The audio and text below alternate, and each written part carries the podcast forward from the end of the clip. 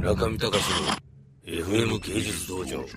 これがでもね大道さんねそれは大道さんのような見る人はそう見るんですよ作る側の見立てっていうのがあるんですそうそれがあるんだよね作る側はそうやっぱり魯山人のですね何とも言えなありまいすなんかね、ええ彼の良さはねどこにあるか僕一つ言いますよ、は大道さんの発想はね、まあ、例えて言うならば虚婚信仰みたいなもんですよいあチンチンでかいの好きなんですよ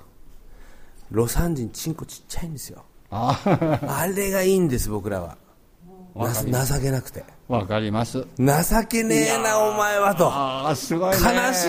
人間って悲しいねっていう瞬間にグッとくるんですよ、あわかりましたそれは、うん、だからこれはね、え確かに素晴らしい、ええね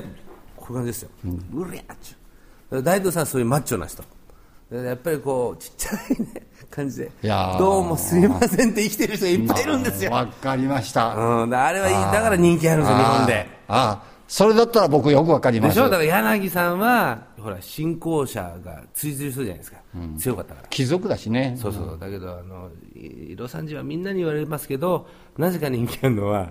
に日本人弱い人好きなんですよあと貧乏人が好きなあああの人自体で貧乏人だったんだ よね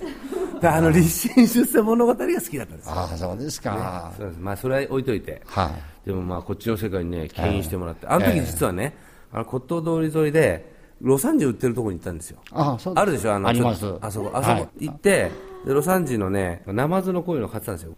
んでなんか良くないので捕まえたら贋作かもしれないなと思ってそれで確かにお同じだからあの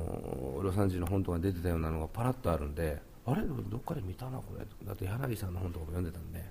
それで聞いたんですよああそうなんだそれで僕最初に買った理由はですね魯山人と柳さん敵対してたでしょ、敵もやっぱり買ってみ感じてみようああなるほどねそしたら柳さんじゃなくて大道さんに惚れて買ってるんですよそうですかありがとうございますどうも